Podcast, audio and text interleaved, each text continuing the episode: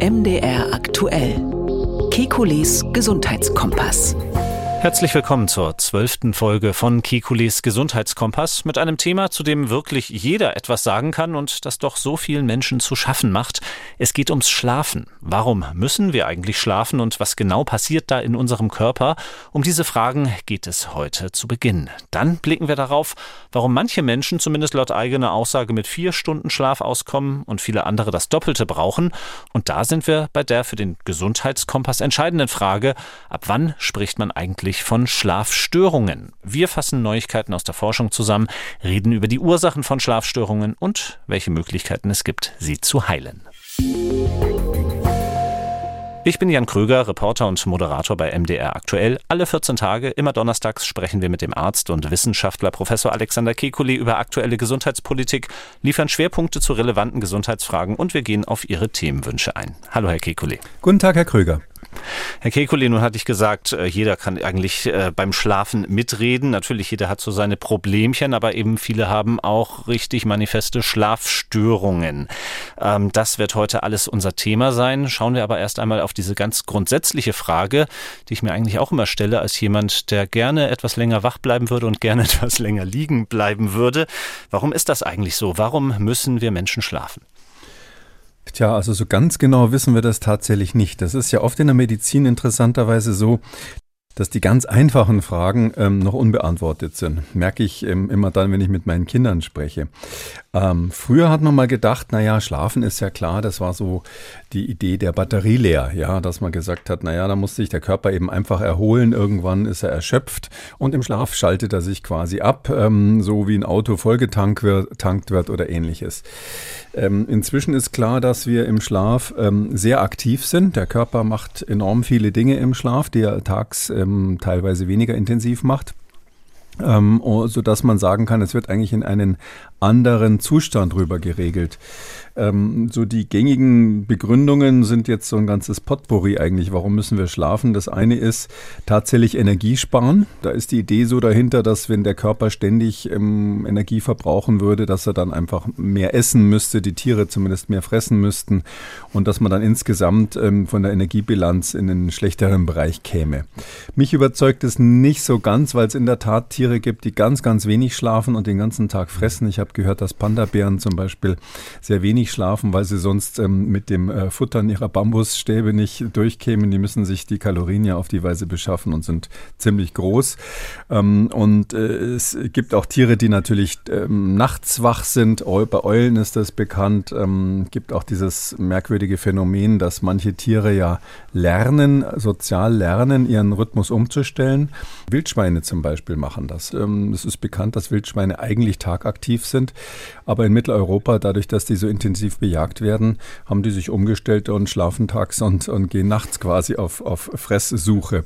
Der zweite Grund, warum man sagt, ähm, dass es ähm, notwendig ist, ähm, zu schlafen, ist, dass äh, insbesondere das Gehirn äh, räumt dann Abfallprodukte weg. Also der, ähm, wenn, wenn das Gehirn tagsüber arbeitet, ähm, entstehen Reste quasi, Metaboliten, abgebaute Metaboliten, irgendwelche Reste von, von Energie, vom Energiestoffwechsel. Die machen zum einen tatsächlich müde, aber zum anderen ist es so, dass die irgendwann verschwinden müssen. Also man kann sich das so vorstellen, dass im Körper hm, quasi immer eine Flamme brennt. Das wird äh, mit Sauerstoff, werden Energieträger verbrannt ähm, und dabei entsteht, wird Energie äh, produziert, die wir ja benutzen im biologischen Sinne. Und ähm, diese, äh, da, dabei entstehen sogenannte Sauerstoffradikale auch. Also das sind Substanzen, die im Prinzip ähm, die Erbinformation angreifen können, Fette angreifen können und sonst den Zellstoffwechsel stören können. Und diese Sauerstoffradikale zum Beispiel Beispiel, die müssen gelegentlich weggeschafft werden.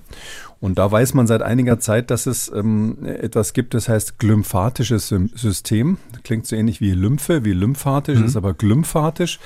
Das ist ein Spülmechanismus für das Gehirn. Also das Gehirn ist, ist ähm, durchlässig für Flüssigkeiten, obwohl es in dem Sinn keine Lymphbahnen hat.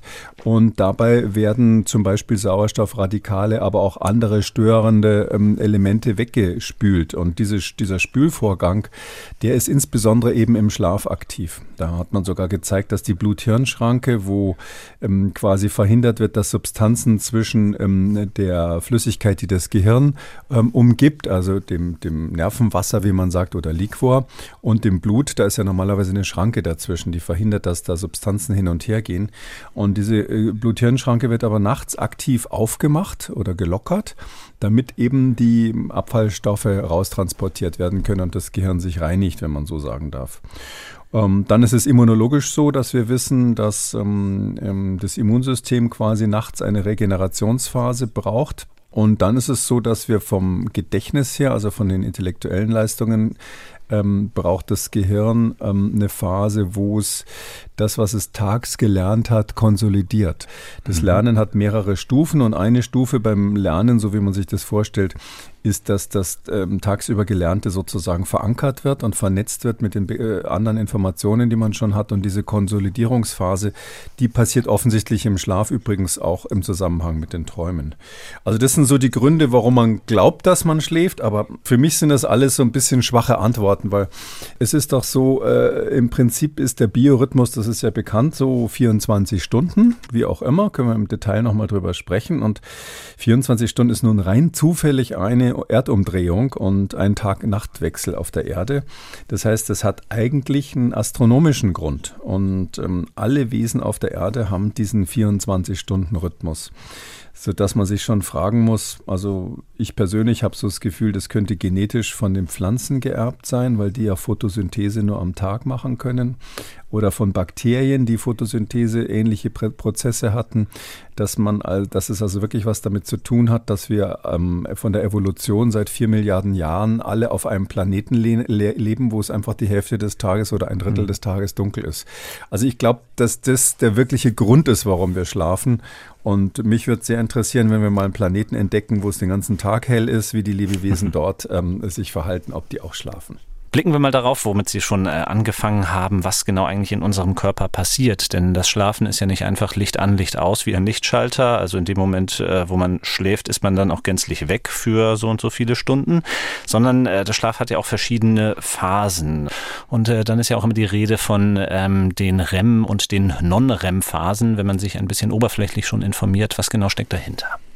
Ja, also ähm, Schlaf ist, um das ganz kurz nochmal zu sagen, keine Unterbrechung nur des Wachseins. Also mhm. so wie Koma äh, oder äh, im Koma oder in anderen Bewusstlosigkeitszuständen ist es ja so, dass man aus irgendwelchen Gründen nicht mehr wach ist. Eigentlich ist es ja andersrum, wenn man sich genau überlegt. Also äh, ontogenetisch ist es ja so, von der Individualentwicklung her ist es ja so, wir kommen ja auf die Welt und schlafen erstmal. Also der Schlaf ist eigentlich der Urzustand. Babys, äh, Neugeborene, das ist ja bekannt, die schlafen praktisch nur, wachen mal kurz zwischendurch auf und im Laufe der ersten Monate werden dann diese Wachphasen immer länger. Aber der Schlaf war eigentlich mal der Urzustand. Und wenn man in diesen Schlafzustand zurückgeht, da ist schon lange bekannt, seit es eigentlich diese sogenannten EEGs gibt, also Elektroenzephalogramm, ähm, wo man Hirnströme messen kann. Da ist bekannt, dass ähm, dieser Übergang in den Schlaf ähm, letztlich so funktioniert, dass das Gehirn ähm, äh, tagsüber kurze Wellen macht. Das macht, wenn es arbeitet, ähm, äh, im, im, Wachzustand ähm, typischerweise ähm, ganz kurze Schwingungen, äh, hochfrequente ähm, Schwingungen mit kleiner Amplitude. Also so, wenn man sich auf dem EEG sich das vorstellt, wie so ganz feine, schnelle Zacken. Das sind die sogenannten Beta-Wellen, hauptsächlich Beta-Wellen. Die haben wir beide jetzt im Moment, weil wir miteinander sprechen und versuchen, keinen Unsinn zu reden. Und wenn man sich dann tagsüber entspannt und ins, insbesondere entspannt und dann auch noch müde ist, dann geht es über in sogenannte Alpha-Wellen. Die werden dann etwas länger, langsamer auch, haben eine größere Amplitude auch, also größere Schwingungen. Und dann schaukelt sich das Gehirn, das kann man im EEG richtig sehen, sozusagen selber so nach und nach in den Schlaf. Ähm, und ähm, da, da, werden diese Alpha-Wellen dann noch länger und irgendwann gibt es dann eine Phase, ähm, das sind die sogenannten Non-REM-Phasen. Werde ich gleich noch erklären, was das ist. Kommt man am Anfang, wenn man einschläft, erstmal in eine Non-REM-Schlafphase. Man könnte das so eine Art Tiefschlafphase nennen. äh, wo man dann direkt vom Wachzustand eigentlich in diesen tiefen Schlaf hineinstürzt, hätte ich fast gesagt. Das geht relativ schnell. Und dabei werden diese ähm, Elektro, Elektrosignale des Gehirns immer langsamer und immer größere Wellen. Und da wird dann durch die Atmung langsamer und so weiter. Man kommt halt in, in den typischen Schlafzustand rein. Ähm, das ist das, weil Sie gefragt haben nach REM und Non-REM. Das, mhm. ist, das ist das Klassische. Also wir unterscheiden bei den sogenannten Non-REM, ich sage gleich, was das ist, unterscheiden wir ähm, Phase 1, 2 und 3 quasi, weil der Schlaf dann in drei Phasen immer tiefer wird. Und dann gibt es eben, das, das hat man irgendwann mal festgestellt, dieses merkwürdige Phänomen äh, der REM-Phasen, ähm, wenn das Lied, das Gehirn sich sozusagen da gerade in den Schlaf gesungen hat. Also man kann fast sagen, es äh, wirkt so ein bisschen, es lullt sich so ein, singt sich sein eigenes Schlaflied so ein bisschen. Und dann nach 90 Minuten ist ihm das irgendwie zu blöd und plötzlich fängt es an, ähm, wieder zu arbeiten und kriegt so eine, ähm, ohne dass man aufwacht, so eine Phase, wo dann wieder diese Beta-Wellen auftreten, also diese aktiven Wellen, so als würde man, würde man quasi äh, miteinander sprechen oder ähnliches. Die Menschen schlafen aber tief und bewegen sich nicht. Und dieser REM-Schlaf, ähm, der ist erst in den 1960er Jahren mal entdeckt worden, der ist deshalb phänomenal, ähm, weil man eben da diese schnellen Augenbewegungen macht. Danach ist das benannt, also REM für Rapid Eye Movements, REM. Und Non-REM hat man dann alles andere genannt. Und das sind so relativ kurze Phasen, die kommen eben so vier, fünf Mal pro Nacht wo äh, jetzt was ganz Merkwürdiges passiert. Der Blutdruck geht plötzlich wieder hoch, die Herzfrequenz geht hoch, diese Augenbewegungen kommen. Ähm, man weiß, dass die Menschen dann sehr stark emotionale Träume oft haben. Ähm, früher hat man sogar gedacht, dass nur während der REM-Phase eigentlich richtig geträumt wird. Und zugleich ist aber der Muskeltonus auf Null fast. Also die Muskeln sind total schlapp. Also man liegt völlig schlaff da, nur die Augen bewegen sich und ähm, im, ähm, sag ich mal, von der Kreislaufsteuerung wirkt alles so, als wollte man aufwachen, aber man ist noch wirklich im Schlaf und wacht auch da typischerweise nicht auf in diesen REM-Phasen. Ja, und das wechselt sich ein paar Mal ab und, ähm, und dann in den Morgenstunden irgendwann geht es wieder hoch. Also das ist, das ist hochinteressant, dass man diese, sag ich mal, neurologisch unterschiedlichen Phasen hat, aber auch die ganze Steuerung, warum man überhaupt einschläft. Dann kommen wir so langsam zu der Frage, die uns jetzt auch hauptsächlich beschäftigen wird. Ähm, wie viel Schlaf ist gesund und ja, ab wann spricht man von Schlafstörungen? Zur Anleitung habe ich mir mal herausgesucht, äh, dass eine Berufsgruppe dafür nicht die besten Meinungsführer sind, äh, nämlich die Politiker. Aus verschiedenen Generationen habe ich mir mal ein paar Aussagen von Politikern zusammengesucht. Geht immer in dieselbe Richtung, nämlich eigentlich kriege ich zu wenig Schlaf, aber im Grunde ist es auch gar nicht so schlimm und erst dadurch stellt sich heraus, was für ein toller Mensch ich bin. Wir hören jetzt in kurzer Abfolge Angela Merkel, Herbert Wehner, Olaf Scholz, Helmut Schmidt und den früheren US-Außenminister Henry Kissinger. Ich kann kurzzeitig mal mit wenig Schlaf auskommen, aber ich habe gewisse kamelartige Fähigkeiten. Das heißt, ich muss dann auch wieder auftanken. Also ich brauche im Durchschnitt mehr als vier bis fünf Stunden Schlaf. Das ist für mich oder für Menschen wie mich äh, niederdrückend. Ich tröste mich dann, sage ich Ihnen ganz privat, indem ich jede Nacht meiner Frau ein paar Zeilen schreibe. Ich trinke auch nachts noch Kaffee und äh, kann dann sehr gut schlafen. Ich trinke ziemlich viel Kaffee, obwohl ich eigentlich Tee trinke. Ich bin interessiert auf Arbeit. Ich bin eigentlich ein, wie sagen Sie, ein Workaholic. Damals war mir noch nicht klar, dass Kettenrauchen und intensiver Konsum von Coca-Cola die Schlüssel zur Langlebigkeit sind. So meint es also auch die Politiker. Ähm, was sagt man als Arzt dazu? Es ist tatsächlich so, dass Politiker und auch andere Berufe ähm, unter Schlafentzug leiden. Das ist dann sozusagen äußere, äußerer, aufoktroyierter ähm, Schlafmangel.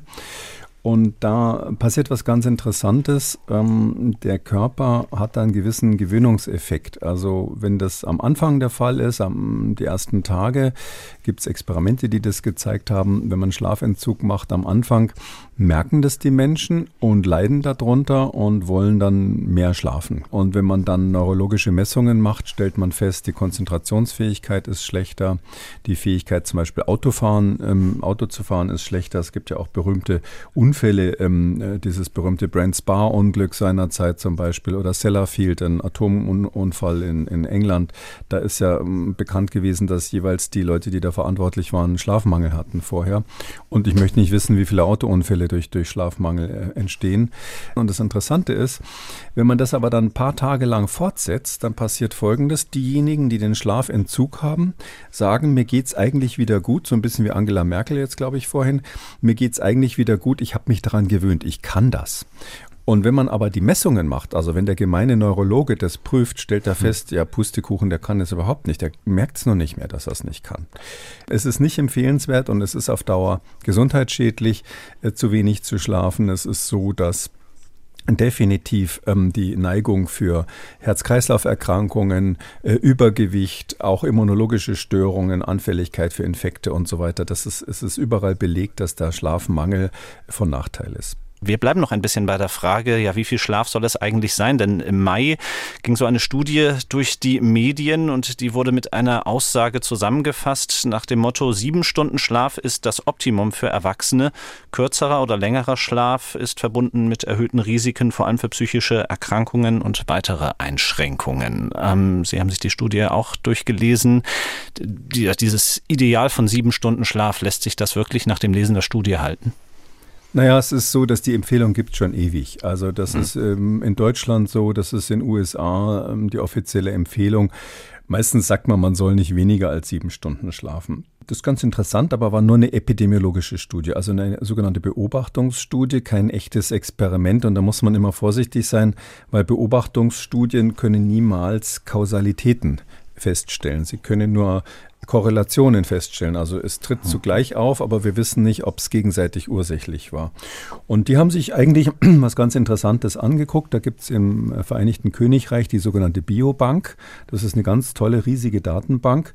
Und da haben die aus dieser Datenbank in diesem Fall rausgezogen, ähm, Menschen, die da erfasst wurden, medizinisch erfasst wurden zwischen 38 und 73 Jahren, also ein ganzes Spektrum von Erwachsenen eigentlich durch, und haben dann verglichen ähm, Aufnahmen vom Gehirn das, wo die also aus welchen Gründen auch immer mal ähm, Kernspinnaufnahmen oder ähnliches oder Schädel-CT bekommen haben, äh, Computertomogramm des Schädels bekommen haben, wo man ableiten kann, wie groß die Teile vom Gehirn sind. Also wie groß ist zum Beispiel der äußere Kortex, die äußere Rinde des Gehirns. Wenn die dicker ist, dann wissen wir, das ist verbunden mit eher gesunden Gehirn, besserer Denkleistung und ähnliches. Das haben sie aber korreliert, rein statistisch gesehen, mit Parametern für geistige Gesundheit also ob die irgendwelche psychischen Störungen im weitesten Sinne hatten. Ähm, und das haben sie auch korreliert ähm, weiterhin mit ähm, kognitiven Funktionen, also waren die, ähm, wie intelligent waren die Leute, ähm, haben sie quasi indirekt abgeleitet, ähm, wie war die Lernfähigkeit und solche Sachen, weil viele Menschen natürlich im Zusammenhang mit Erkrankungen oder Studien Tests gemacht haben, mit denen man das vergleichen kann.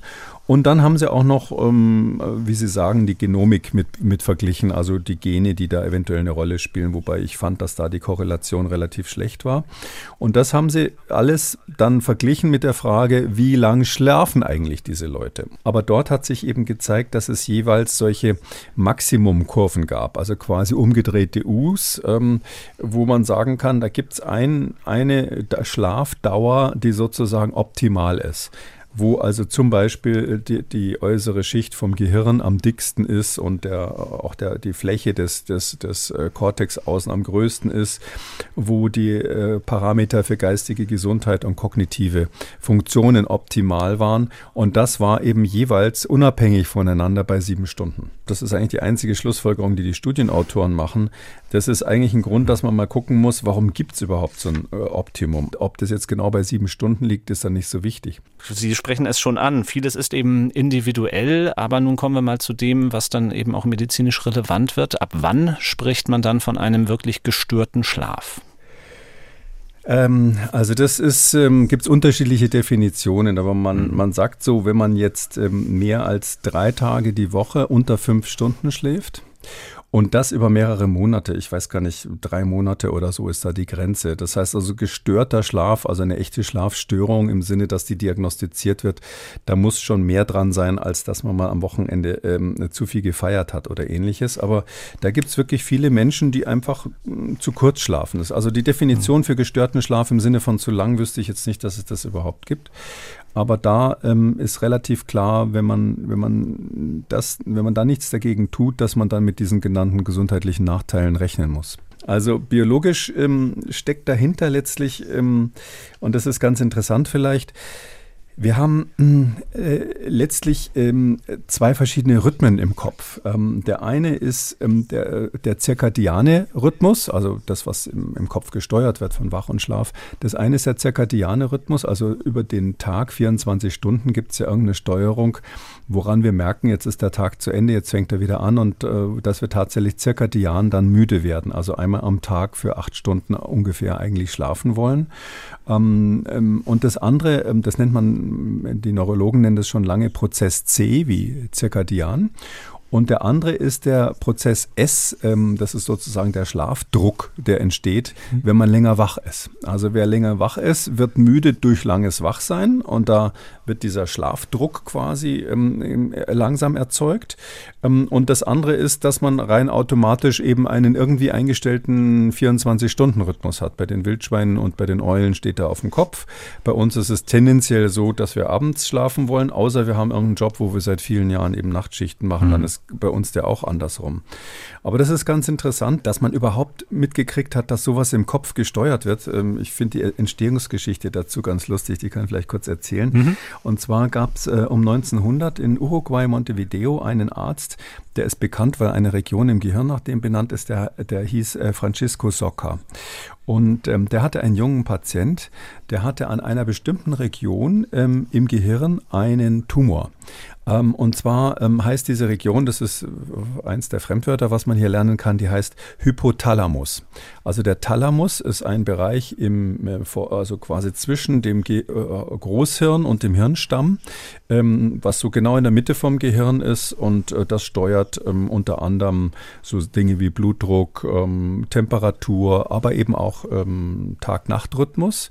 Und unter dem Thalamus, äh, Hypothalamus, ist eben diese Region, wo dieser, ähm, dieser Patient damals einen Tumor hatte. Und dieser Patient hatte diese komische Eigenschaft, die der Socker damals beschrieben hat. Der hat ständig geschlafen. Also Tag und Nacht war der ständig am Schlafen, aber jederzeit wegbar.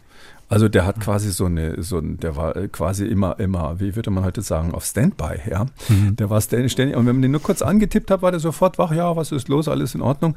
Und er hatte eben diesen Tumor und da hat er eben festgestellt, da vorne im vorderen Bereich dieses Hypothalamus, da ist irgendwas, das den Schlaf-Wach-Rhythmus steuert. Und wir wissen eben heute, dass da vorne tatsächlich dieser Bereich ist, ich hatte vorhin gesagt, Prozess C, der, also diese, dieser zirkadiane Rhythmus, da ist tatsächlich an der Stelle wo sich der Sehnerv im Gehirn kreuzt. Da gibt es so eine, das kann man sich so vorstellen, ungefähr auf Augenhöhe, äh, kurz vor den Ohren, wenn man da sozusagen, da wo man sich äh, theoretisch die Pistole an die Schläfe halten würde, äh, so im Film zumindest machen die Leute, wenn sie sich erschießen wollen. Ähm, an der Stelle in der Mitte ähm, kreuzt der Sehnerv. Also die, das linke Auge geht quasi hinter zum rechten Hirn und andersrum. Und direkt über dieser Kreuzung sitzt ein Nervengeflecht, so ein kleines. Ähm, so, wir, wir nennen das dann Nukleus, also der Kern quasi und das ist der Nucleus suprachiasmaticus. Ähm, schon wieder so was komisches. Chiasma heißt einfach nur Kreuzung, also der, der Kern, der Nervenkern, der über der Sehnervenkreuzung liegt. Und da passiert eben das, was bei diesem Patienten von dem Herrn Socker um 1900 ähm, nicht mehr funktioniert hat aufgrund des Tumors. Ähm, da sitzen ungefähr 10.000 Zellen zusammen und die machen was ganz Lustiges, die machen einen Rhythmus. Die haben eine eigene Schwingung und mit dieser Eigenschwingung produzieren die ähm, einen 24-Stunden-Rhythmus und sagen dem Organismus, ähm, wann sozusagen die 24 Stunden um sind und dann kann er sich einstellen, ob er in der Zeit schlafen will oder nicht schlafen will oder nicht. Das ist sozusagen der Zeitgeber, den wir haben. Nachts ist das, ähm, ist das Ding langsamer und tags dreht es dann auf und ist schneller. Und woher weiß dieser, äh, dieser ähm, Nucleus suprachiasmaticus, um das schwierige Wort nochmal zu sagen, woher weiß der, ähm, äh, dass Tag und Nacht ist? Ja, das liegt eben an seiner Lage. Der ist ja genau über dem Sehnerv. Und wenn wir die Augen aufhaben, dann funkt es da in diesem Sehnerv. Das ist ja klar, da kommen Signale rein. Und es ist dann tatsächlich so, nicht genau an der Stelle, aber an einer anderen Stelle vom Sehnerv zapft der sozusagen ähm, den ähm, zapft der, der, der äh, die, äh, die, die Information ab, ob draußen hell oder dunkel ist. Übrigens zugleich wird diese Information von dem, von dem Licht, von, dem, von was vom Sehnerv reinkommt, an die sogenannte Zirbeldrüse abgegeben. Das ist, äh, liegt gleich dahinter auch, hängt auch unten am Hypothalamus dran. Und die produziert dieses, was, das kennt jetzt wahrscheinlich jeder, das Melatonin. Mhm. Um, und dieses Melatonin wird dann eben, wenn man müde ist und wenn man schlafen will, ausgeschüttet im Zusammenhang eben mit diesem Taktgeber, der sich synchronisiert am Hell-Dunkel. Und wenn das Melatonin ausgeschüttet wird und noch ein paar andere ähm, Faktoren ähm, eingeschaltet werden im Gehirn, dann äh, wird man eben müde und, und geht langsam in den Schlaf über. Das ist dieser Prozess C. Also das ist, ist wirklich ganz spannend. Übrigens auch, ähm, weil ich natürlich Infektiologe vom Hintergrund bin, da gab es eine Krankheit mal, ähm, die in Wien ähm, und in Mitteleuropa eine große Rolle gespielt hat in den 1920er, 1930er Jahren. Das war die europäische Schlafkrankheit.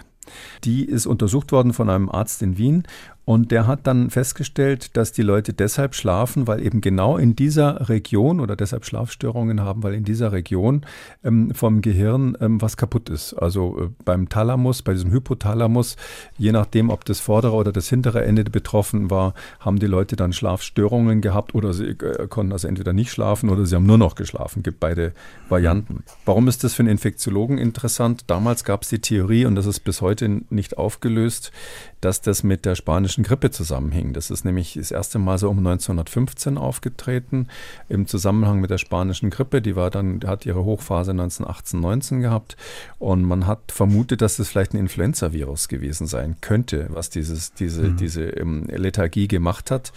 Und da denkt natürlich nicht nur ich dann an, an Long-Covid und solche mhm. Dinge, wo man ja auch solche Phänomene hat. Schlafstörungen in Verbindung mit Long-Covid ist natürlich aktuell ein großes Thema. Ähm, wenn man sich so die aktuelle Forschung dazu durchliest, kommt man auf Zahlen wie etwa ein Drittel der Betroffenen berichten mehr als drei Monate nach einer Corona-Infektion über Schlafstörungen. Wie weit ist man? Gibt es da Arbeitshypothesen, was genau dann diese Schlafstörungen auslöst?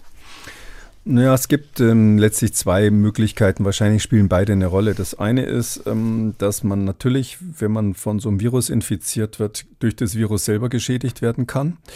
Ähm, und das ähm, kann durchaus Schlafstörungen machen. Das ist so, dass auch andere Virusinfekte als, Neben, als Nebenwirkung ähm, Schlafstörungen haben. Ähm, interessanterweise ist es so, das haben wir im Corona-Kompass ja oft besprochen, also diese anfängliche Hypothese, dass man gesagt hat, ähm, vielleicht fällt dieses SARS-CoV-2, das Coronavirus, auch wirklich das Gehirn und macht da was kaputt. Ähm, so einleuchtend die auf den ersten Blick sein mag. Es ist tatsächlich so, die, das geht ja auch, dieses Virus geht in die Riechfasern rein. Das macht eine Entzündung in den Riechfasern. Und es gibt andere Viren, von denen wissen wir, dass die über die Riechfasern, das sind Nerven, die quasi den Geruchssinn übertragen, ins Gehirn krabbeln können. Das gibt's. Aber das Coronavirus macht das bisher, ist zumindest nicht gezeigt, nicht, mhm. sondern es ist eine Nebenreaktion dieser, dieser Virusinfektion, also eine entzündliche Reaktion des Gehirns, zumindest bei dem, was wir bisher sehen. Aber es ist nicht auszuschließen, das muss man ganz klar sagen, dass da autoimmunologisch was passiert. Ähm, Gibt es auch andere Beispiele dafür dass möglicherweise das Immunsystem beim Kampf gegen Teile des Coronavirus, das könnte dieses Spike-Protein sein, des Coronavirus oder andere Teile des Virus, beim Kampf gegen dieses Virus Antikörper produziert oder Immunzellen produziert, die ähm, aus Versehen auch ähm, irgendeine Mini-Struktur im Gehirn ähm, angreifen und dadurch diese Schlafstörungen machen. Also wenn da so ein paar Zellen durch einen autoimmunologischen Prozess kaputt gehen, dann dauert es natürlich ein paar Jahre, bis wir das gefunden haben. Das könnte ein Grund sein, warum wir bei Covid, ähm, auch im Zusammenhang mit Long-Covid, manchmal oder häufig neurologische Symptome haben, einschließlich der Schlafstörungen.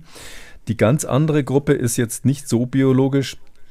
Das ganze Corona, die Angst vor dem Virus, die Angst vor dem Gesundheitsminister und seine mhm. nächsten Maßnahmen hat natürlich auch psychisch mit vielen Leuten was gemacht. Die Angst, der, der, Verlust vom Job oder überhaupt die Veränderungen, die da stattgefunden haben, das kann natürlich ohne weiteres auch Schlafstörungen verursachen. Noch der Hinweis, wer sich detaillierter über Long-Covid informieren möchte, dem kann ich natürlich die aktuelle Folge von Kekulis Corona-Kompass empfehlen. Dort eben unser Schwerpunktthema Long-Covid und die Symptomatik auch weit über Schlafstörungen hinaus. Aus. Kommen wir nun zu einem Krankheitsbild. Ja, da leiden die Leute am Umgekehrten, also nicht an der Schlafstörung, denn mit Einschlafen haben sie gar kein Problem.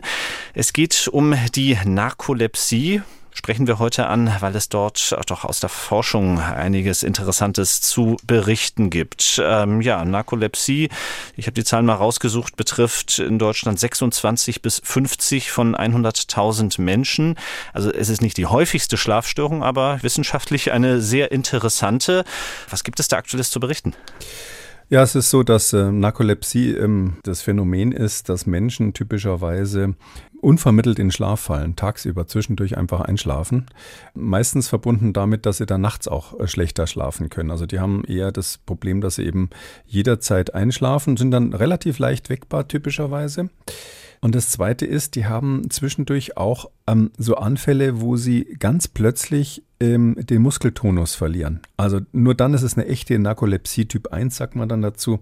Da ist schon länger eigentlich klar, ähm, ein Teil, das ist das sogenannte aufsteigende Aktivierungssystem. Das ist was ganz Spannendes im Gehirn und zwar eine uralte, ähm, also entwicklungsgeschichtlich uralte alte Sache. Das haben praktisch alle Tiere, nicht nur Säugetiere. Ähm, das, äh, da ist es so, da, da gibt es quasi einen kleinen Knoten äh, von Nervenzellen, so ein paar Nervenzellen, die sind, ähm, wenn man sich das vorstellt, so hinten im Genick, da ist ja der Liquorraum drinnen und an der Vorderwand des Liquorraums. Also dieses, dieser Raum, der die, wo die Flüssigkeit, äh, Nervenwasser drinnen ist, an der Vorderwand, da sitzen ganz viele so Knoten im Hirnstamm ist das auch ähm, Knoten, die ähm, steuern den Kreislauf, die steuern die Atmung, ähm, den Blutdruck und solche Sachen. Ähm, und an der Stelle ist auch ein kleiner ähm, Platz, der heißt Locus Ceruleus, also der blaue Ort, der blaue Fleck letztlich. Der heißt deshalb blauer Fleck, weil irgendwann mal so Anatomen unter Mikroskop gesehen haben, da sind so ein paar große Zellen, die sich blau färben. Aber nur ganz wenige, das sind noch weniger als 10.000. Und die da unten, das sind, äh, da unten sammeln sich ähm, alle Signale, kann man sagen, vom Körper die irgendwie ähm, den Körper wecken müssten, wenn er schläft, oder zur Flucht bewegen müssen. Also alle Schmerzreize kommen da zusammen. Alle ähm, Alarmsignale, jetzt außer von den, von den Augen und von den Ohren, alle Alarmsignale, die sozusagen indirekt uns zwingen, zum Beispiel aus dem Schlaf wieder aufzuwachen. Und von dort aus setzt sich so eine, wenn, wenn das, dieses Hallo-Wach-Signal sozusagen kommt, setzt sich eine Signalkaskade nach oben fort. Das nennt man das aufsteigende retikuläre Aktivierungssystem. Retikulär deshalb, weil das so ein Netz von Nerven ist, die man da eben beobachten kann. Und da gibt es mehrere Zwischenstationen. Das ist wie so ein Dominoeffekt. Ähm, Hallo, wacht mal alle auf, da ist, ähm, du bist gerade ähm, im Schlaf, hat dich jemand getreten oder jemand hat dich am Ohr gezogen oder gezwickt oder ähnliches oder Schlimmeres. Und in diesem aufsteigenden Aktivierungssystem, da gibt es mehrere Überträgersubstanzen. Also dieser Locus Ceruleus zum Beispiel, der hat, also dieser blaue Ort dort, der, der, der, da ist, da ist äh, Noradrenalin heißt der, heißt der Überträger, also so eine Art Hormon, was da funktioniert. Und es gibt aber daneben noch Zellen, die haben einen ganz anderen Überträger und das ist eben neu gefunden worden, erst in den 90er Jahren, Ende der 90er Jahren. Und da heißt diese Überträgersubstanz, die quasi das Signal weiterleitet, die heißt dort Orexin. Und dieses Orexin, das wird eben dann ein bisschen weiter vorne, also im hinteren Teil des Hypothalamus gebildet. Ähm, und da ist es so, ähm, das hat auch den Effekt, dass das dann die nächste Kette von Zellen aufweckt. Und äh, warum ist das wichtig bei der Narkolepsie? Mhm. Die Patienten mit der Narkolepsie, da sind die Zellen, die dieses Orexin produzieren sollen da hinten, die sind plötzlich kaputt die funktionieren nicht mehr, die geben kein Orexin mehr ab. Und dadurch ist, wenn man sich so vorstellen will, in diesem Domino, der uns aufwachen lässt, sind einfach, ähm, ist ein Dominostein rausgenommen. Und dadurch gibt es vorher diese Weiterleitung, also vom Locus Ceruleus geht es bis dorthin, aber da ist dann plötzlich Schluss, im hinteren Hypothalamus ist dann plötzlich Schluss, weil die Zellen, die da gefälligst mal Orexin produzieren sollten, das einfach nicht machen, weil sie wahrscheinlich kaputt sind. Auch da nimmt man an, dass das autoimmunologische Effekte sind. Und das führt dann zu dem Phänomen der Narkolepsie. Und wir sprechen aktuell darüber, denn ähm, ja, eine sehr renommierte Auszeichnung der Breakthrough Prize in der Medizin, die wurde in diesem Jahr vergeben an äh, zwei Forscher, Emmanuel Mignot und Masashi Yanagisawa, wegen der Erforschung der Ursachen der Narkolepsie. Ähm, Sie haben eben schon angedeutet, ähm, was die beiden herausgefunden haben, aber ich fand auch ganz spannend, wie sie es herausgefunden haben. Das ist wissenschaftlich spannend, ja. Übrigens beide, der äh, Emmanuel Mignot ist natürlich Franzose, wie der Name schon andeutet, und Yanagisawa ähm, ist auch Japaner natürlich, aber ähm, der eine hat in Stanford ge geforscht in den USA und der andere in Dallas. Also das war beides äh, Made in USA. Und das ist deshalb witzig, weil die sind durch völlig im gleichen Jahr, 1998 war das, sind die auf genau das gleiche Phänomen gesto gestoßen, haben eben dieses Orexin, diesen Orexin-Mechanismus ähm, entdeckt. Äh, wie ist das passiert? Der eine von beiden, das war die Arbeitsgruppe in Stanford, die haben Hunde untersucht. Und die haben bei Hunden ähm, mit Narkolepsie. Das waren Hunde, die, also so richtige Dobermänner, glaube ich, die hatten Narkolepsie, gibt es bei Hunden auch, und haben die gekreuzt, damit sie sozusagen eine reinrassige Narkolepsie-Hundeart äh, hatten, die also wohl dauernd geschlafen hat. Als Wachhunde waren die Dobermänner wahrscheinlich nicht zu gebrauchen. Ähm, und haben bei, bei diesen Hunden dann untersucht, was da im Gehirn eigentlich anders ist als bei anderen mit genetischen Methoden. Und sind auf die Weise draufgekommen, dass ähm, es dort mit genetischen Methoden, dass es dort einen Rezeptor eben gibt, an der Stelle, wo ich es gerade beschrieben habe, hinten an der Vorderseite ähm, quasi, also am, am, am Hypothalamus, äh, am, am, Hinterende des Hypothalamus. Es ist quasi am Hirnstamm, wenn man so will, zwischen den Ohren irgendwo in der Mitte. Und ähm, dort ist eben eine Stelle, die, ähm, wo diese Zellen sind, die das Orexin produzieren, die bei den Narkolepsiehunden kaputt sind. Und da konnten die zeigen, dass das Gen eben dort ist und dass dieses Gen bei diesen Hunden, die haben ja ein genetisches Problem, ähm, dieses Gen äh, inaktiviert ist. Und man kannte vorher dieses Orexin überhaupt nicht. Also das war eine völlig neue, neue Substanz. Und die haben auch dieses Gen, haben sie nicht Orexin-Gen genannt, die haben, sondern die haben das Hypokretin genannt. Und zwar deshalb, weil sie festgestellt haben, dass es von der Struktur komischerweise so ähnlich aussieht wie Sekretin. Und das ist deshalb komisch, weil Sekretin ist ein Hormon, was im Darm eine Rolle spielt. Und Hypo wegen Hypothalamus, weil das also quasi ein Sekretin ist, also ein Darm, äh, Darmhormon, was aber im Gehirn plötzlich produziert wird. Also das war echt schräg. Und ähm, parallel hat eben die ähm, Arbeitsgruppe von dem Yanigasawa, der inzwischen übrigens wieder in Japan ist, aber damals in Dallas war, die hat ähm, was ganz anderes gemacht. Die ist sozusagen von der anderen Seite gekommen. Die hat sogenannte Orphan Receptors untersucht. Also Orphan heißt auf Englisch Weise. Das sind äh, Orphan Receptors sind Rezeptoren, die man, äh, die man gefunden hat auf irgendwelchen Zellen, wo man keine Ahnung hat, welche Funktion die haben. Sie sehen aber biologisch aus wie etwas, wo ein Molekül andocken und irgendein Signal auslösen kann, also ein Rezeptor. Und die haben eben im Gehirn nach diesen merkwürdigen Rezeptoren, die, für diese merkwürdigen Rezeptoren, die man eben genau in dieser Region da hinten ähm, im, im, im, Hirnstamm eben entdeckt hat, haben die gesucht, was könnte denn an diesen Rezeptor dran passen, um den zu aktivieren so, ähm, als wenn man quasi den Schlüssel zu einem Schloss in der Tür irgendwie sucht, um die aufzumachen und dann halt einfach in den Schlüsselladen geht und sagt, geben Sie mir mal alle Schlüssel, die Sie haben und alle durchprobiert. Und so ähnlich macht man das dann in der Biologie auch. Da probiert man alle möglichen Biomoleküle, die man halt irgendwie kriegen kann, durch und dann haben die festgestellt, es gibt ein Protein, was dort bindet, ein, ein sogenanntes Neuropeptid, also ist ein ganz kleines Eiweißmolekül, noch kleiner als ein richtiges Eiweißmolekül eigentlich. Und dieses, ähm, wenn man das da dran binden lässt, dann löst das Hunger aus. Haben sie bei Ratten ausprobiert und die Ratten werden plötzlich hungrig. Ja, und jeder, der in Griechenland mal im Urlaub war, der weiß natürlich, dass man, wenn man, wenn man in, in Griechenland irgendwie guten Appetit äh, wünscht, dann sagt man Kala Orexia zu den Leuten, ähm, ähm, weil äh, Orexis heißt äh, Appetit auf Griechisch und ähm, guten Appetit und darum heißt es Orexin, weil das den Appetit von den Ratten an, ähm, ankurbelt. und im gleichen Jahr wurde natürlich dann klar, dass diese, dieser biologische Mechanismus, der im Gehirn den Appetit von den Ratten stimuliert und der aber auch, wenn er kaputt ist, schuld ist, ähm, dass dieses aufsteigende Aktivierungssystem nicht mehr funktioniert und die Dobermänner dauernd schlafen dass es der gleiche Mechanismus ist. Ähm, das ist also ein großer Durchbruch bei der Erforschung der Ursache dieser Krankheit, dieser sehr besonderen Krankheit. Ähm, wie weit ist man denn jetzt, äh, die Narkolepsie äh, besser behandeln zu können? Da ist man leider noch weit weg von, weil ähm, das ist eben der erste Schritt ist, ja, man sieht, dass also dieses Orexin da nicht produziert wird. Klar, die Hoffnung ist natürlich, wenn man jetzt irgendwie das verabreichen würde, dass es vielleicht zur Folge hätte, ähm, dass man ähm, dann auch da therapeutisch gegen die Narkolepsie arbeitet. Aber das muss ja ins Gehirn. Das muss ja an diese Stelle an der Vorderwand der, der Liquorräume, also der Räume, wo die, das Nervenwasser drinnen ist. Ähm, und ähm, das ähm, ist, man kann das ja nicht schlechter reinspritzen irgendwie, sondern da muss man sich wirklich was überlegen. Da müssen dann Medikamente entwickelt werden. Es ist leider auch so, dass dadurch, dass ähm, das, äh, das Molekül, was da andocken soll, fehlt, weil die Zellen, die das produzieren, einfach kaputt sind, ähm, vielleicht aufgrund dieses immunologischen Mechanismus. Ähm, deshalb ähm, ist auch auf der anderen Seite der Rezeptor nicht mehr so gut bei diesen Menschen, sodass man ähm, da einen relativ komplexen Regelungsmechanismus ähm, hat, der leider, leider kaputt ist einfach.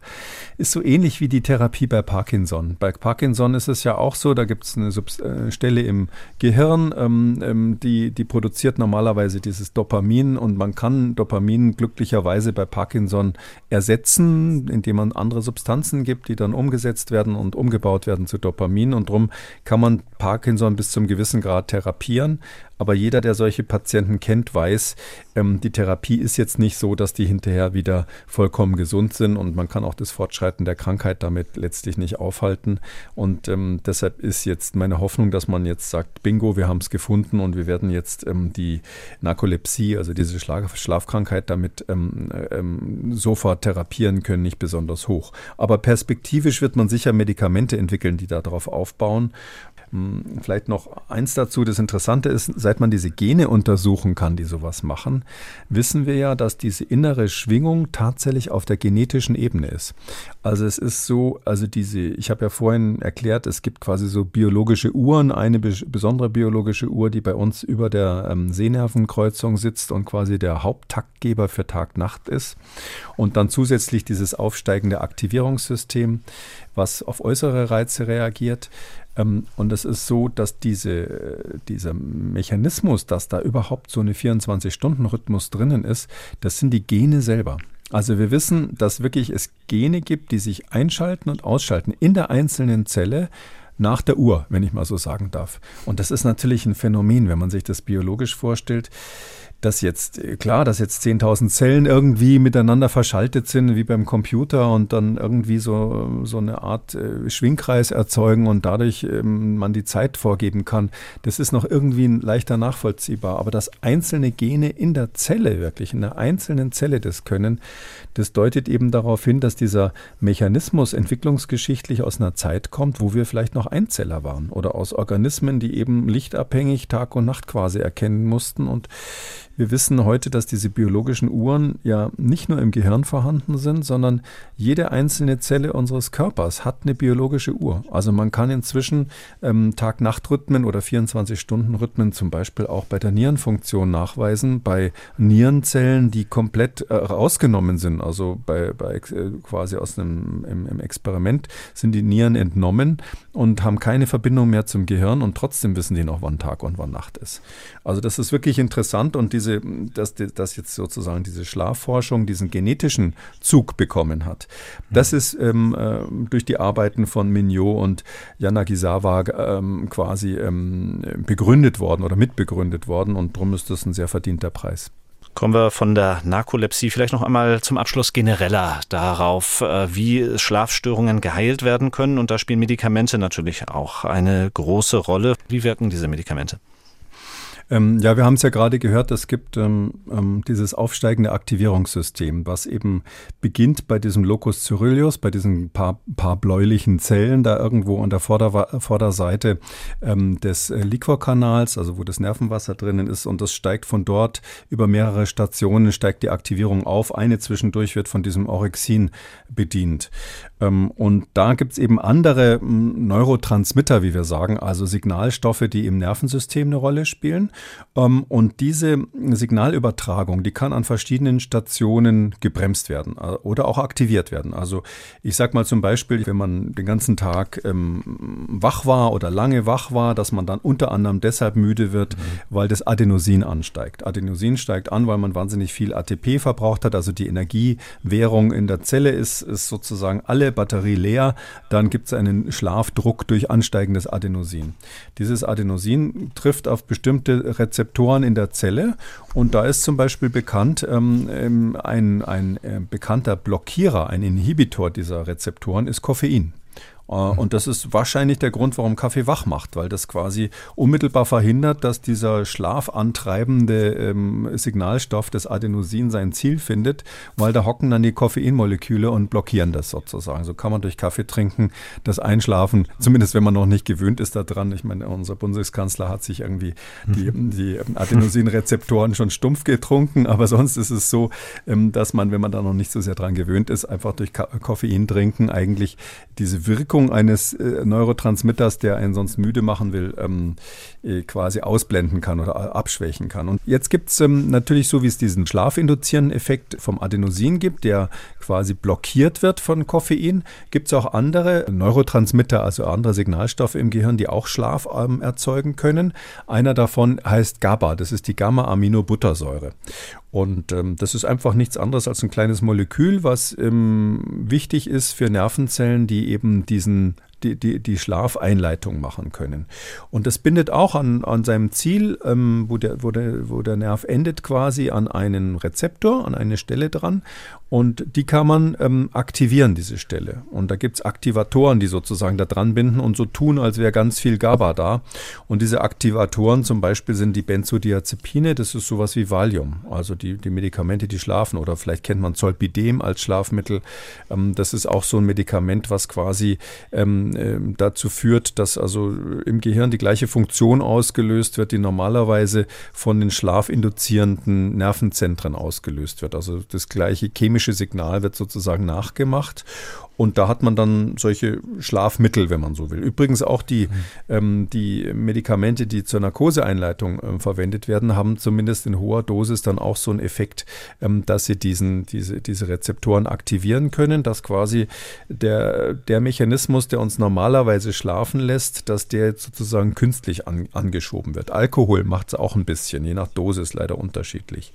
Das ist eigentlich immer das Prinzip von den Schlafmitteln, also zumindest wenn es jetzt klar definierte chemische Schlafmittel sind. Und da ist natürlich so, ähm, jeder, jedes Schlafmittel hat natürlich einen unterschiedlichen Effekt. Also es gibt ja so Antihistaminika, die man zum Beispiel nehmen kann, die machen nur so ein bisschen drösig. Dann gibt es das Melatonin, da haben wir vorhin drüber gesprochen. Das ist eigentlich so eine ganz sanfte erste Stufe der äh, Schlafeinleitung, weil die eigentlich nicht direkt diesen Schlafmechanismus auslöst, sondern mehr so die Synchronisation mit dem Tag-Nacht-Rhythmus ähm, sicherstellt. Zum Beispiel bei Jetlag verhindert, dass die zu, äh, zu, zu starke Schlafstörungen durch die Zeitverschiebung haben, aber letztlich nicht stark einschlaffördernd sind. Bis hin zu den Narkosemitteln, die man in, im Operationssaal äh, verwendet, die also dann dann wirklich direkt ganz massiv an einer Stelle quasi das Licht ausdrehen. Vielleicht noch eine Nachfrage zu Melatonin. Da hat uns nämlich Christine geschrieben. Ich habe Erfahrungen mit Melatonin-Tabletten aus dem Drogeriemarkt, aber auch Retard-Tabletten, die vom Arzt verschrieben wurden. Der konkrete Name Circadin. Ihre Fragen, kann die Einnahme von Melatonin abhängig machen, beziehungsweise zu sehr in den natürlichen Rhythmus eingreifen? Und wie lange darf man sie maximal am Stück nehmen? Hm. Also das ist tatsächlich, ähm, muss man an der Stelle sagen, nicht genau ähm, äh, erforscht. Also klar ist, dass dieser ähm, Kern, der über dem Sehnerv sitzt, also dieser Nucleus suprachiasmaticus, jetzt habe ich es zum letzten Mal gesagt, ähm, dass der ähm, mitgesteuert wird durch, die, durch den zirkadianen Rhythmus. Wann, wann ist es hell, wann ist es dunkel? Der sitzt ja da im Dunkeln im Gehirn drinnen. Der muss ja irgendwie rauskriegen, dass draußen Tag ist.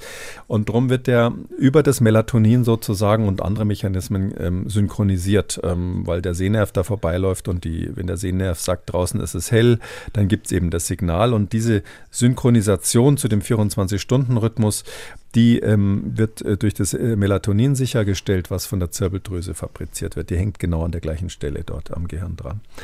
Ähm, sodass man sagen kann, Melatonin macht eigentlich eine Glättung des Tag-Nacht-Rhythmus und eine gewisse Synchronisation der Einschlafzeit. Und ähm, es ist biologisch so, dass das Melatonin abends steigt dann, wenn es dunkel wird. Ähm, auch wenn es mal nicht dunkel wird, steigt es, weil der, die Zellen haben diesen Rhythmus natürlich auch intern schon übernommen. Und in den Morgenstunden, wenn man wieder aufwacht, wenn sozusagen es darum geht, wieder in Richtung Tag sich wieder zu aktivieren, dann geht das Melatonin runter und das Cortison stattdessen hoch. Das ist in den frühen Morgenstunden bekannt, dass man da den höchsten Cortisonspiegel des Tages hat. Und dieses Cortison ist ja eins von diesen Fluchthormonen, wo man also aktiviert wird. Flight und Fight sagen die Amerikaner dazu. Also flüchten und kämpfen. Und dann geht es also sozusagen wieder hoch. Ähm, das heißt, das Melatonin ist, hat eher so eine grobe, grobe Regelung, sage ich mal, so eine Allgemeinregel, kann man sagen, und ähm, hat eine gewisse, sage ich mal, dämpfende Wirkung, dass man, ähm, wenn man ähm, aus dem Rhythmus geraten ist, zum Beispiel, weil man Nachtschicht hatte, weil man gestern unbedingt eine Prüfungsaufgabe fertig machen musste oder weil man sich anderweitig irgendwie ähm, aus dem Rhythmus gebracht hat, dann kann das Melatonin was bringen im Sinne, dass es den Tag-Nacht-Rhythmus wieder synchronisiert. Aber aus dem Gesagten wird klar, das ist völlig sinnlos, das als Dauereinnahme zu machen. Also die Frage, wie lange kann man das nehmen, würde ich andersrum erstmal beantworten. Es ist sicher, dass es nichts bringt, das ständig zu nehmen, sondern das ist kurzzeitig, ein paar Tage, wenn man wirklich ähm, aus welchem Grund auch immer seinen inneren Biorhythmus wieder so ein bisschen synchronisieren will. Und wenn man Schlafprobleme hat, es macht natürlich unter Umständen auch müde. Nicht, nicht jeden übrigens. Manche Leute macht es müde, bei manchen wirkt es überhaupt nicht. Ähm, mhm. Es gibt keine Studien, die jetzt wirklich sagen, das macht abhängig oder das macht süchtig oder wenn man das zu lange nimmt, dann hat man die und die Nebenwirkungen wie bei irgendwelchen anderen Drogen. Ähm, aber ich würde mal so grundsätzlich sagen als Arzt, ich bin einfach abgesehen von äh, Vitaminen dagegen, irgendwas dauerhaft einzunehmen. Vor allem, wenn wir die Wirkung nicht so genau kennen. Vielleicht auch deswegen als Abschluss ähm, der Hinweis darauf, äh, dass Medikamente natürlich so etwas wie äh, die Ultima Ratio sind. Äh, wenn jemand Probleme mit Schlafen hat, äh, da gibt es natürlich auch Stellschrauben ganz im Alltag, an denen man drehen kann oder vielleicht auch im Schlafzimmer selber bei der Raumtemperatur. Ähm, Sie würden wahrscheinlich auch sagen, erstmal auf solche Faktoren schauen. Ja, das Wichtigste ist, es, es kann man ja quasi heutzutage in allen bunten Blättern nachlesen, aber vielleicht kann ich es nochmal zusammenfassen. Mhm. Das Wichtigste, äh, wenn man Schlafstörungen hat, ist, dass man ähm, erstmal guckt, ähm, hat man einen Verdacht, woran es liegen könnte. Oft sind es einfach ganz triviale äußere Aus Auslöser. Es ist ja nicht so, dass jetzt jeder irgendwie einen Hirntumor hat oder ähnliches, sondern die allermeisten haben irgendwelche simplen Auslöser und ähm, da muss man dann einfach sagen, ähm, äh, habe ich irgendwo Stress, den ich nicht verarbeitet habe? Ähm, arbeite ich vielleicht abends zu spät? Trinke ich vielleicht zu spät Kaffee? So triviale Sachen sind das nicht selten. Ähm, und ähm, da muss man sich überlegen, gibt es irgendeinen Faktor, den, wo ich was dran drehen könnte? Manchmal kriegt man da schon raus, woran es eigentlich liegt. Also, und, und wenn man jetzt irgendwie sich äh, das klar macht, dass ähm, das Zentralnervensystem und auch der ganze Körper, das Schlafen ist ja nicht nur ein Phänomen oder Tag-Nacht, äh, Schlaf-Wach ist ja nicht nur ein Phänomen des Gehirns, sondern eben, wie gesagt, der ganze Körper hat äh, diesen Rhythmus. Und wenn man ähm, jetzt ähm, zum Beispiel zu spät abends noch arbeitet und äh, die Hausaufgaben immer ähm, abends um 10 erst macht oder ganz wichtige Sachen erst abends erledigt, dann ist man eben so überaktiviert, dass dieses aufsteigende Aktivierungssystem, dieses ARAS, dieses aufsteigende retikuläre Aktivierungssystem, das ist dann eben noch überaktiviert und dann dauert es einfach länger, bis man einschläft. Ähm, Gibt es andere Schlafstörungen, muss man überlegen, wenn man feststellt, dass man morgens immer früh aufwacht. Da könnte zum Beispiel eine Rolle spielen, dass das Zimmer plötzlich dann morgens zu warm ist ähm, oder ähm, dass man auf die Toilette muss. Ähm, kann auch kann viele andere Gründe haben. Es ist leider im Alter so, dass Menschen dann automatisch etwas weniger schlafen und morgens früher aufwachen, weil die, die ähm, Signalstoffe, die den Schlaf stabilisieren, werden weniger im Gehirn, weil die Zellen, die das machen müssen, einfach auch alt werden und dann nicht mehr so toll ähm, diese Überträgerstoffe produzieren. Also das ist leider der normale Prozess. Äh, dann so ähm, 60 plus fängt das dann langsam an. Und deshalb muss man analysieren, woran liegt es. Meistens ist man in der Lage, irgendeinen Grund zu finden. Es ist wichtig, dass man einen ähm, Rhythmus hat, also dass man wirklich sagt, okay, die und die Zeit ist meine Schlafenszeit, weil der Organismus eben innerlich genau diese biologische Uhr hat und ähm, äh, die eben, wie ich es gerade ein bisschen geschildert habe, eben sich sogar mit dem Tageslicht synchronisiert. Und da kann man nicht einfach sagen, ja, ich hole mir jetzt den Schlaf irgendwie immer morgens von 6 bis 12 Uhr mittags, weil nachts will ich in die Disco gehen, sondern das ist wirklich so, dass man auch ähm, seinen eigenen Rhythmus äh, äh, festigen und einhalten sollte, zur gleichen Zeit ins Bett gehen, vielleicht irgendwelche Rituale. Und es ist gut, dass man bei der Wachzeit dann wirklich aktiv ist, vor allem körperlich aktiv. Auch geistig spielt eine Rolle, aber während man wach ist, tagsüber, wenn es hell ist, soll man in der Zeit sich wirklich auch bewegen, rausgehen, an der frischen Luft, äh, vielleicht bis man ein bisschen K.O. ist, auch Sport machen, dann schläft man abends tendenziell besser. Ich würde sagen, 90 Prozent der Schlafstörungen ähm, kann man ähm, damit ähm, ähm kann man damit bekämpfen. Ähm, vielleicht noch ein letztes so also Schlaf ist einfach ein Teil unseres Lebens. Ja, das ist ein Drittel unseres Lebens schlafen wir und wir müssen das nicht nur sagen, ja, da schlafe ich und den Rest lebe ich, sondern es ist so, dass auch was wir im Traum machen, über Träume haben wir jetzt gar nicht gesprochen, ist ja extrem wichtig für das, ähm, dass wir unser, unser tägliches Pensum sozusagen erledigen können. Ähm, äh, die, und wir können da auch viel kaputt machen, wenn wir diesen Schlaf quasi völlig ignorieren und nur so tun, als wäre das eine Zeit, wo man halt nichts machen kann. Äh, die Griechen ähm, haben ja ähm, so eine eher, eher sage ich mal, innere Sicht auf die Welt gehabt, weil die keine Naturwissenschaften hatten. Und ähm, der Gott des Schlafes heißt ja Hypnos dort, ähm, drum heißt auch Hypnose, kommt auch daher. Ähm, und Hypnos war ja ähm, der Sohn ähm, der Göttin der Nacht und des Gottes der Dunkelheit bei den Griechen. Und ähm, der lebte, hm, so haben sich die Griechen das vorgestellt, mit seinem Zwillingsbruder zusammen. Und der Zwillingsbruder von Hypnos, dem Gott des Schlafes, war Thanatos. Thanatos ist der Gott des Todes. Der Schlaf war bei den Griechen der Bruder des Todes. Und die haben zusammen in einer Höhle gewohnt, wo ähm, interessanterweise weniger, weder Licht noch Geräusche eindringen konnten. Das erinnert mich so ein bisschen an diese innere Kammer im äh, Gehirn und ähm, die tatsächlich ja den Schlaf- Tag-Nacht-Rhythmus ein bisschen steuert. Und äh, bei den Griechen war das tatsächlich so, dass sie sich vorgestellt haben, dass der Eingang dieser Höhle zugebaut war, zugewachsen war mit Mohnpflanzen. Weil man wusste, dass Mohn, da kommt, wird ja Opium draus gewonnen, dass Mohn also schlaffördernde Wirkung hatte. Und durch diese Höhle äh, zieht der Fluss ähm, Lethe. Und der Fluss Lethe ist der Fluss des Vergessens, der quasi die Grenze zwischen Tag und Nacht bildet. Warum erzähle ich das am Schluss? Ähm, da sieht man, wie sich in der griechischen Mythologie die Menschen mit diesem ein bisschen unheimlichen Phänomen, dass man schlafen muss und dass man schläft, was sie ja überhaupt nicht verstanden haben, irgendwie angefreundet haben. Sie haben versucht, damit dem Schlaf etwas Normales zu geben und in das ihre Welt, die sie verstehen konnten, einzubauen. Und ich glaube, das müssen wir eben auch machen, dass wir dem Schlaf eine positive Bedeutung geben und auch ähm, alles dafür tun, dass der zu seinem Recht kommt. Damit sind wir am Ende der zwölften Folge von Kekules Gesundheitskompass. Die nächste Folge dann in zwei Wochen. Für heute vielen Dank, Herr Kekule. Wir hören uns am kommenden Donnerstag wieder, dann wiederum in Kekules Corona-Kompass. Bis dahin. Tschüss. Bis dann, Herr Kröger. Ciao. Wenn Sie eine Frage haben oder ein Thema, über das Sie mehr erfahren möchten, dann schreiben Sie uns eine Mail an gesundheitskompass.mdraktuell.de. Der Podcast Kekules Gesundheitskompass, den gibt's unter Audio und Radio auf mdr.de abzurufen und ebenso in der ARD Audiothek, bei YouTube, Apple Podcasts und überall, wo es sonst noch Podcasts gibt. MDR aktuell. Kekules Gesundheitskompass.